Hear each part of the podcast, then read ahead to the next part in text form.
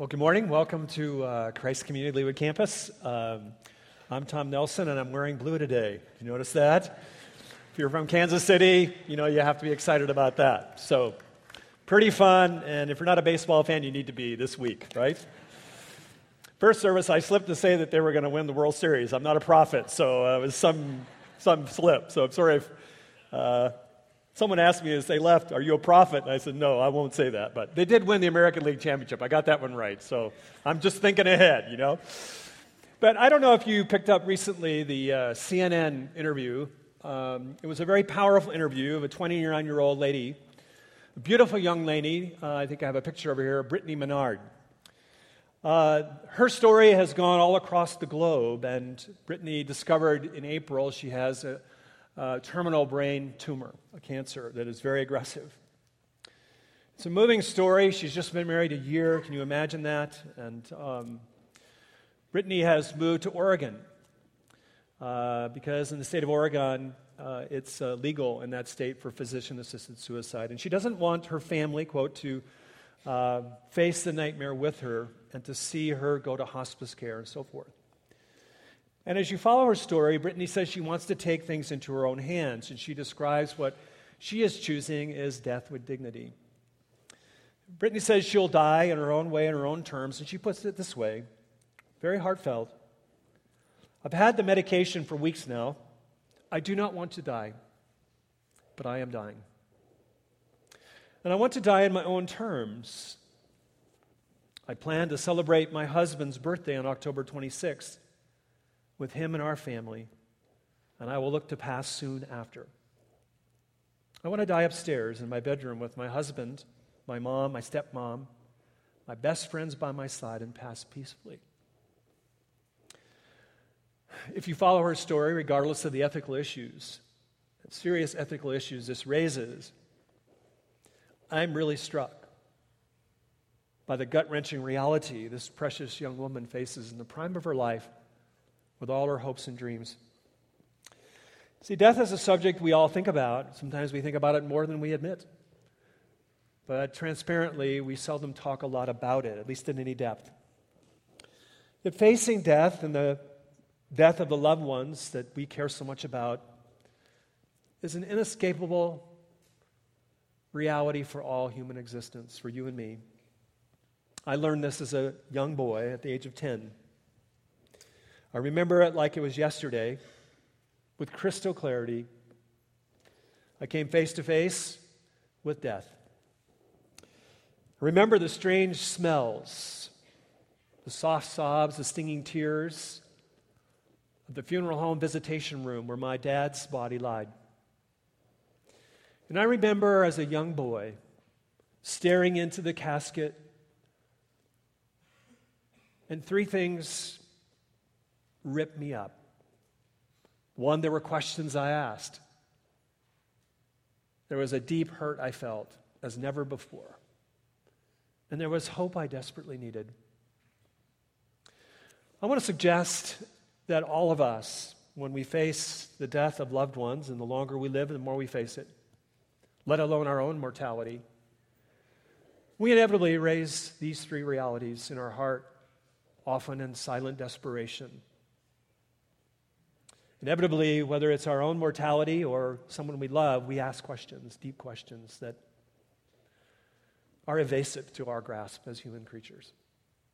And we feel a deep hurt, and we have a hope for great, or we have a need for great hope. I would suggest to you that we all grasp for a reason, for meaning, for traction in tractionless air. And all of us long for a reason to hope. In our text this morning, as we go through the Gospel of John, let's not forget that John now is an elderly man. He is on the island of Patmos. He has seen many of his friends die through martyrdom. And he's a very elderly man with shaky hands. He pens this gospel. A gospel that paints a picture of hope in Jesus and faith in Jesus. But let's not forget his own existential experience as we look at this story. Because John is facing death soon. It's just a matter of time. And he looks back at a story, a firsthand, unforgettable moment that not only affirms who Jesus is and helps us address the question of death and how we deal with it, but John is bringing comfort to his own heart as he faces it. And what I think is pretty amazing about the Gospel of John is John goes to the heart of the matter. His narrative in this chapter is encoded in Scripture around three existential longings. This is how it develops. And that is the questions we all ask in death, the deep hurt we feel, and the hope we long for. So, our story this morning, I'd like us to follow that progression because this is where the text takes us. Our story begins in the first part of the chapter. John, as a good storyteller, sets the stage. He gives us the three main characters. At least the spotlight is on them. Initially, they're three members of a family two sisters and a brother Mary and Martha and Lazarus. He also tells us that Lazarus is very ill, and the language used by John is he's in serious trouble. This is like intensive care. But that's not all that he tells us. Don't miss that he says that Mary and Martha sent an urgent message, most likely via courier. Jesus is a couple days away east of Jordan. And Lazarus and Mary and Martha live in Bethany, which is in the eastern outskirts of Jerusalem. You can see Jerusalem from there as it looks out over the Mount of Olives. It's a gorgeous picture. So, what happens in the story as John lays the bedrock story is we find in verse 6 something that is culturally shocking. And John is very specific that Jesus is east of the Jordan River.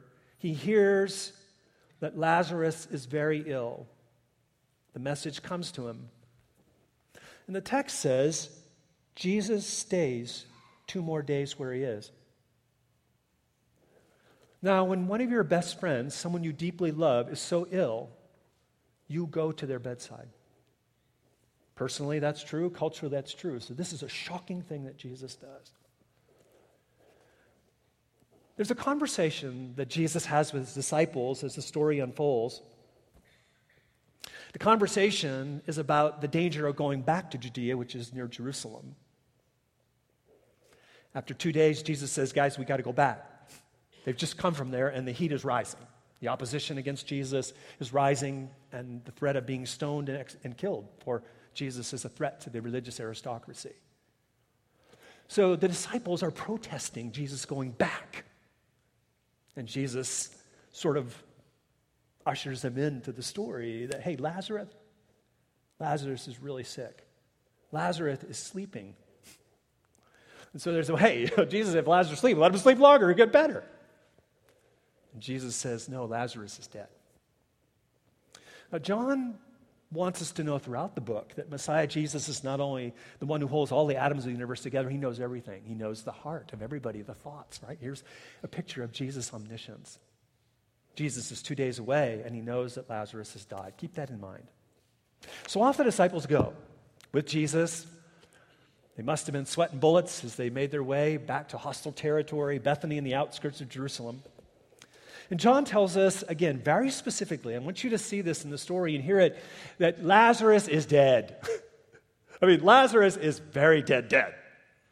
And he does it by repeating twice in the story, four days dead. That's dead. This is not a near death experience. This is Lazarus dead. Four days. The literary lens shifts now to Mary and Martha and the grief. It's a, quite a story, actually, before Jesus gets there. We have this sense, both in verse 21 and verse 32, is that Mary and Martha, even though they have different personalities, Mary stays at home and Martha goes to meet Jesus when, he, when she hears he's coming. They both ask the very same question. In the original language, it is verbatim.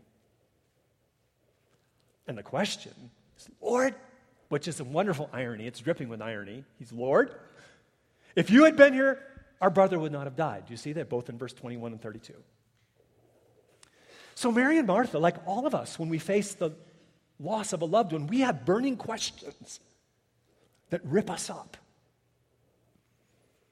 We all ask questions. And Mary and Martha are asking some big questions. They're asking, like you and I would, why God? Why now? Why did you let this happen? Why now, God, when our children were young, when they needed a dad or a mom? Why, God? When there was so much my loved one had to do yet in life. Why now, when our children need a grandma or a grandpa? Where were you, God, when I pleaded with you to save my friend, my husband, my child? See, this heart wrenching question is the question Mary and Martha are asking Jesus. They're simply saying, Where were you, Jesus? Why weren't you here when Lazarus was so ill? And Martha, she somehow pulls out a sliver of hope in her grief. She says, Jesus, you could have done something about it. Mary and Martha are feeling one of the greatest pains of the human heart. They feel absolutely abandoned by Jesus. And Jesus' response to Martha, sort of in a broad theological way, you know our faith tradition as Jewish people? One day you will rise again, way down yonder. That's the idea. Maybe he didn't say yonder, don't know. But what Jesus says next, we must not miss. It's key to the story. Jesus turns to Martha from her thoughts about when of the resurrection to the who of the resurrection. So in verse 25, Jesus says to Martha this amazing statement I am the resurrection of life. Whoever believes in me, though he die, yet shall he live. Jesus is saying to Martha in her intense grief, grief and loss, You're asking the wrong question, Martha. The question is not why God, but rather can God? Not why God, you would allow this to happen, God, but rather can God reach down in the clutches of the stink of death and pull out beautiful life? J.R.R. Tolkien has, I think, this passage in mind in Lord of the Rings, if you're a fan. And there's a great line with Sam. Sam says, Can everything sad come untrue? This is where John has us the deepest questions of our heart. When we face death, the death of, lo- of loved ones, our own mortality, we inevitably ask these questions where satisfying answers in our finite mind cannot reach. There are no answers for this humanly. Yet we find in the conversation that Jesus has with Mary and Martha a watershed truth to, to hold on to, and that is this the true hope comes not from having the answers, but from knowing a person. You and I can face death, the death of our loved ones, even when we don't have all the answers. But when we know the one who is the resurrection and the life, the one who is life itself, the creator and sustainer of all things. The Apostle Paul highlights this. In the book of Colossians, he will highlight the very essence of God. That Jesus, in him, all things are created through him and for him and by him, and he sustains all things together. This Jesus who created the universe. And John will say later on in John 14, Jesus' words to us I am the way, the truth, and the life. Often, I think, we think about the way and the truth, but we don't grasp the crescendo of that phrase. Jesus says, I am the life. In the original text, it is emphatic, emphatic, emphatic. It is not a, a, a, it's the, the, the. He's the life. Martha and Mary need to grasp this, and you and I do too. This is Jesus who will never forsake us. This is Jesus who will never abandon us. He is the good shepherd who will walk through the valley of the shadow of death with you and me and with those we love who know him. Let's not forget something. Jesus is two days away from outside of Jerusalem. Jesus knows that Lazarus is ill. He knows that Lazarus has died. Jesus' very word, the word that spoke the universe into existence, did not need to be physically present to heal Lazarus or to raise him from the dead. We know this even from the gospel writers.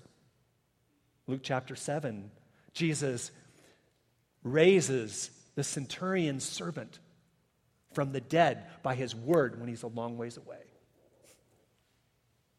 He could have raised Lazarus without ever coming to Bethany. John knows this, and the reader knows this.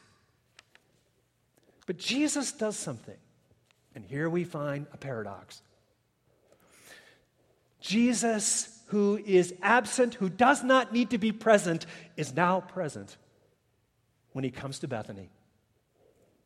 He comes to Mary and Martha in their deep grief and loss. He incarnationally comes to them. He is with them in their grief and loss. Jesus does not spare us from suffering or facing death, friends.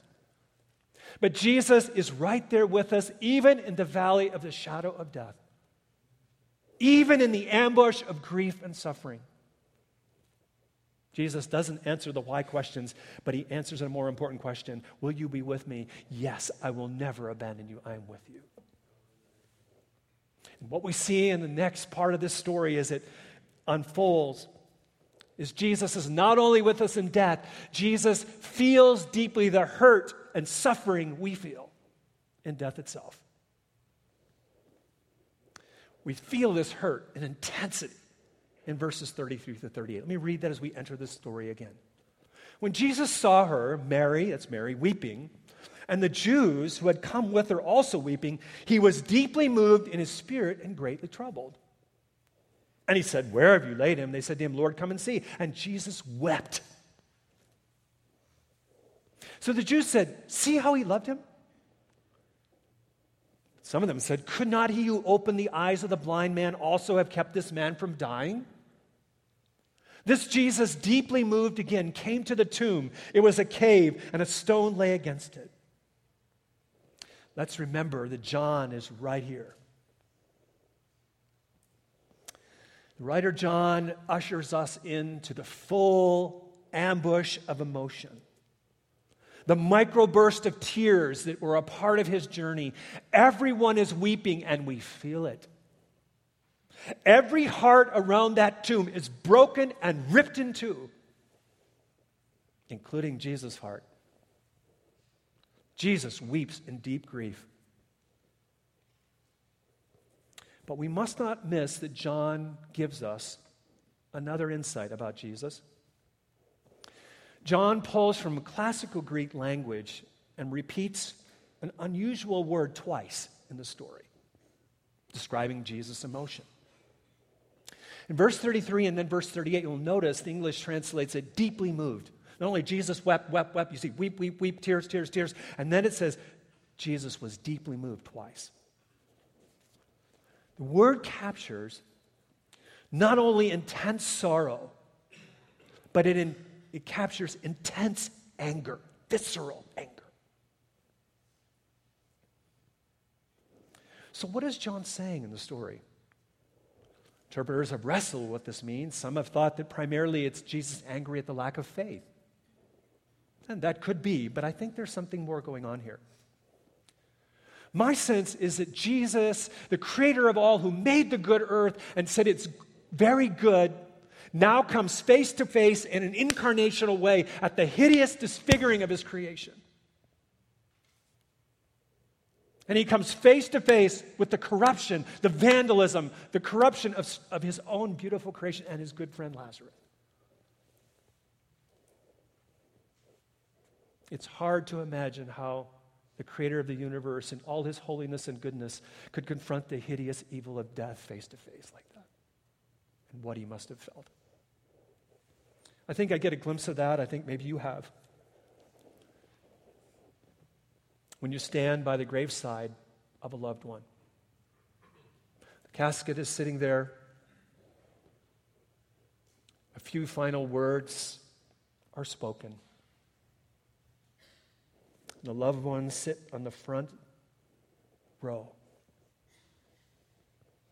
and they just stare. If you've been there, you know what that's like. As the loved one, their body is getting ready to be lowered in the cold, unfeeling earth.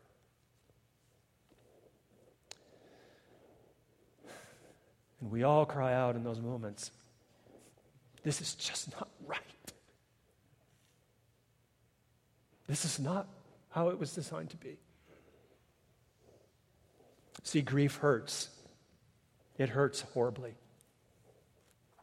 It hurts badly and brutally, and it lingers for a long time. C.S. Lewis, the brilliant Oxford professor and Christian, longtime atheist, who came to faith, wrote one of the most powerful books called The Problem of Pain and the Problem of Evil in the World as a Christian, but it's the book he wrote after that that perhaps is most compelling after his precious wife Joy died of cancer. It's a book entitled A Grief Observed. And if you've not read it, I commend it to you. Lewis describes his feelings of anger at God, his bewilderment, his feeling of despair, and he describes the loss of his precious wife, Joy, as an amputation. He describes his wife's absence and what it's like to be left behind, like the sky that is spread over everything. Lewis writes these words Is anything more certain than in all those vast times and spaces? If I were allowed to search them, I should nowhere find her face, her voice, or touch. Lewis faces the dilemma of resolution in his book later on. He writes two widely different convictions press more and more on my mind. One is that eternal vet is even more inexorable and the possible operations even more painful than our severest imaginings can forebode. But the other, that all shall be well, and all the manner of things shall be well. This is where John has us in the story. Right at the tomb. And John wants us to, to know that for those who trust Jesus, the resurrection life, all shall be well one day. And he tells us in this story that Jesus doesn't just give us empty words or words that may feel empty. He's with us in our hurt and our pain. Jesus addresses the hurt of grief, and He's there with us. Whatever you're going through, Jesus can empathize with you. There's not one thing that has come in your life in the past, today or tomorrow, that takes Jesus by surprise. And Jesus can carry you when you feel you can't go on. I was reading recently the latest statistics about Les Miserables. It's truly amazing, this musical and how it captures the human heart. But do you realize right now over 70 million people in 42 countries have seen this live? Nothing compares to that. Why? What is it about Victor Hugo's work? It captures the resonance of our heart. No song captures the cry of the human heart that faces loss and particularly the pain of abandonment better than Fantine's song or Fantine's song, I Dreamed a Dream. There are a few words that I think are so moving. And still I dreamed he'd come to me, that we would live the years together. But there are dreams that cannot be, and there are storms we cannot weather. In the cold clutches of grief and loss, you may be feeling that there are storms you cannot weather, that you can't do it. But what John is telling us is yes, there are storms you can't weather, but there are no storms Jesus can't carry you through. You can be transparent in your grief with Jesus. He knows how you feel. John goes out of his way to let us know that Mary and Martha are not alone in their grief. Not only is Jesus with them, their faith communities with them. And I think this is a picture for the church. That Jesus created his church, his called out ones, to be a place of lament, place where brokenness of our lives and our world, that we can process this together. We can be a transparent people helping others grieve. We can be a people who listen. Jesus listens to the grieving heart. We can be a people, a local church congregation that wrestles with each other's questions, who bears one another's burdens. And this summer, particularly, or recently, we've had a lot on our Leawood campus. We've had a lot of grief. People have faced the loss of loved ones recently in a, in a high level a son, a brother, a husband, a father, a mom, a grandma, a grandfather. And as we move into the holiday season, the storms of grief often intensify. So, how can we be there for people? How can we be there for each other's grief? I want to suggest three things that I've found absolutely essential to enter into one another's grief. First is this, and you might want to write these down and think about them. Be physically present. Be physically present. Don't just say, let me know if I can help you. Don't be intrusive, but take the initiative to drop them a note, maybe, to give them a call, to stop, to help do practical things for them, like a meal, offer to clean their house, run errands for them, mow their yard, whatever. Be physically present. Second, listen with your heart. There's a reason we don't know what to say in these moments because words don't capture it. Words betray us. So let's stop trying to say too much and let's start learning how to listen with our heart. The language of silence speaks so powerfully to others when they're ambushed with grief. So let's say less and listen more. And shedding tears with someone may be the greatest act of love you can do at that moment. Be physically present. Listen with your heart. And last, realize grief takes time. It takes a lot of time. Grace that we are called to live and we experience in Christ, grace always gives people time.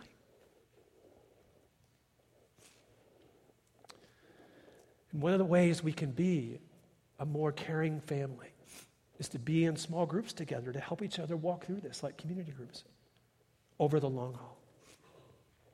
And if you faced a particular difficult loss recently, our family and care ministry has a thing called Grief Share. You might be reading about it. You can go to our website. Also, Pastor Warren leads that. And Pastor Warren, if you don't know who he is, he has a, always has a Hawaiian shirt on Sunday morning. But I encourage you to take advantage of that. See, when we face loss, there are inevitable questions we ask. There are deep hurts we feel, and what we need is hope. And this is where John takes us in the story as he finishes. Look at verses 39 through 44. Jesus said, Take away the stone. Martha, the sister of the dead man, said to him, Lord, by this time there will be an odor, for he has been dead four days. That's dead, dead. Jesus said to her, did I not tell you that if you believed, you would see the glory of God? So they took away the stone, and Jesus lifted up his eyes and said, Father, I thank you that you have heard me. I know that you always hear me, but I said this on account of the people standing around that they may believe you sent me. And when he had said these things, he cried out with a loud voice Lazarus, come out. The man who died came out, his hands and feet with linen strips. This is like a zombie. I can't help but think. And his face wrapped with a cloth. Jesus said to him, to them, unbind him and let him go. Can you imagine this moment? Jesus, the author of life, who said, Let there be light, and there was light, now says, Life, let there be life, and there was light. Just like that. the one that Ezekiel told of, who would have a valley of dry bones, speaks the word, and they become alive. This wasn't a quiet whimper. This wasn't a passive suggestion. John emphasizes the word. If you translate this literally, and I think better, with all due respect to the editorial committee, Jesus shouted with a voice. This is an authoritative command. Can you imagine? I mean, put ourselves, what it'd be like today? I mean, this would be late breaking news, right? This is like the news when the Royals won the American League and soon to win the Royal Series, we hope. I mean, news travels fast. Imagine the hashtag the living dead. That'd get your attention. What did this mean for Lazarus? Have you ever thought about this? John does not say a peep. Why? I want to know what Lazarus thought of this whole deal. John doesn't tell us. It's not about Lazarus. Lazarus is walking dead, man. I mean, he's going to die again. What's on John's mind is about Jesus. What did it mean for Jesus? And we know later on that Jesus, when he raised Lazarus from the dead, Lazarus has a lot of press in the rest of John. That Jesus signed his death warrant for the Jewish authorities. That was it. But John has something else up his literary sleeve, does he not? When we read the whole book, he wants us to believe this Jesus is the one who gives us life. And so John highlights this for our benefit, for Martha's benefit, for the disciples. And isn't it interesting, Mary? Mary gets pressed in the next chapter. Mary is beside herself with grief. And in the next chapter, where do you find Mary? She is worshiping Jesus with hope and extravagant joy. Mary is surprised by joy when she realizes Jesus is the resurrection of life. Jesus gives us the hope we need. There are questions we ask, there are hurt we feel, but he gives us the hope we need. See, the Christian faith, we understand that the good news of the gospel is that we can live the life we were designed to live increasingly and we can die well. Death is not fun. We don't look forward to it. But we need not fear it. We can face it with hopeful confidence. If you're younger here this morning, I just want to encourage you that life is short. The brevity of life is real. And you may think you have many, many years left, but none of us know that. So this text calls us to live well now. Will you embrace the good news of the gospel? Will you become an apprentice of Jesus? Will you live each day as if it's last before your audience of one? And if you live well now, you will die well later, whenever that is. The key to dying well is living well and living all in for Jesus. If you're an older person, I don't know where we transition to that. so you could just figure that one out, huh? You may be thinking more about death these days. It's pretty normal, isn't it? When you increasingly go to your friends and other people's memorial service, you start thinking more about it. I remember asking my mom, who's now with the Lord, as she got older, as she crossed into the 80 realm, said, Mom, what's hardest about this season of your life? And I thought she'd say, you know, I can't remember people's names, you know, or her physical ailments. She had a few of those. But this is what she said to me.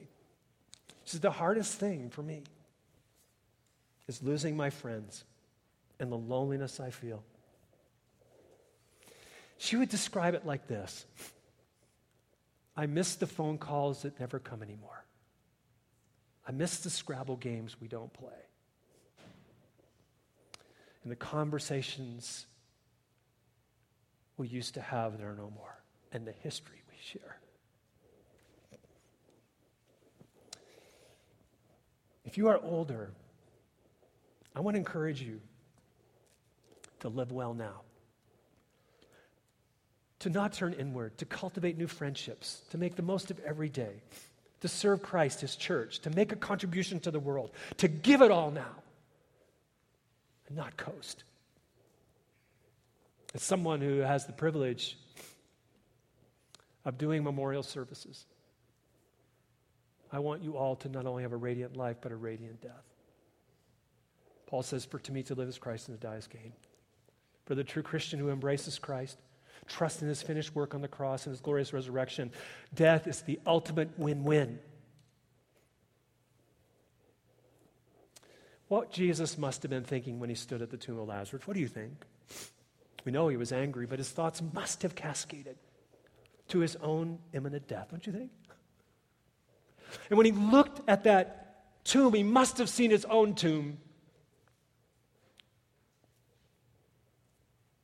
And he must have seen himself not only going into that tomb, but walking out. And the stone moving at his majesty. He knew death would not have the final word, he would.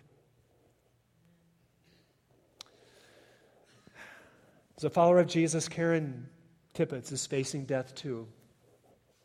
I don't know her, but I was really moved by her response in her blog to Brittany Maynard. Karen has terminal cancer as well. And she pens some words in her blog to Brittany, and I want to share in closing just a few of them. Karen is a follower of Jesus, and she writes these words I too am dying, Brittany. I love you. I'm so sorry you are dying. I'm so sorry that we are both being asked to walk a road that, that feels simply impossible to walk. So, dear heart, we simply disagree. Suffering is not the absence of goodness. Perhaps it's the place where truest beauty can be known. In choosing your own death, you are robbing those that love you with such tenderness. The opportunity of meeting you in your last moments and extending you love in your last breath.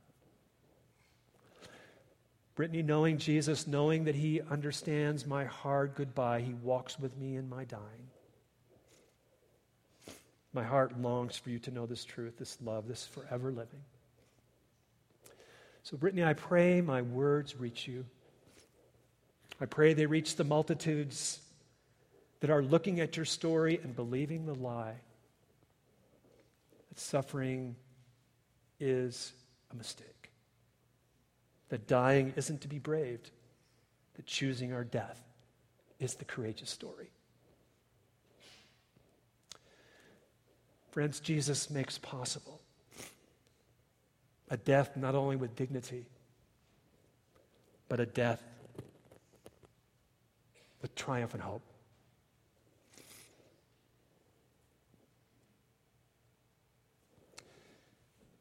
It's not about taking things into our own hands.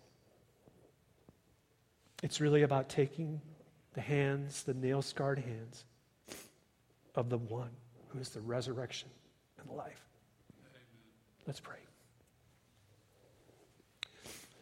Father, we have traversed difficult terrain intellectually, emotionally, for all of us, wherever our faith is or unfaith or wherever we are. Holy Spirit, speak into every heart the good news of the gospel that Jesus has come. He has died, He has risen, and will come again. And that in Him we have hope.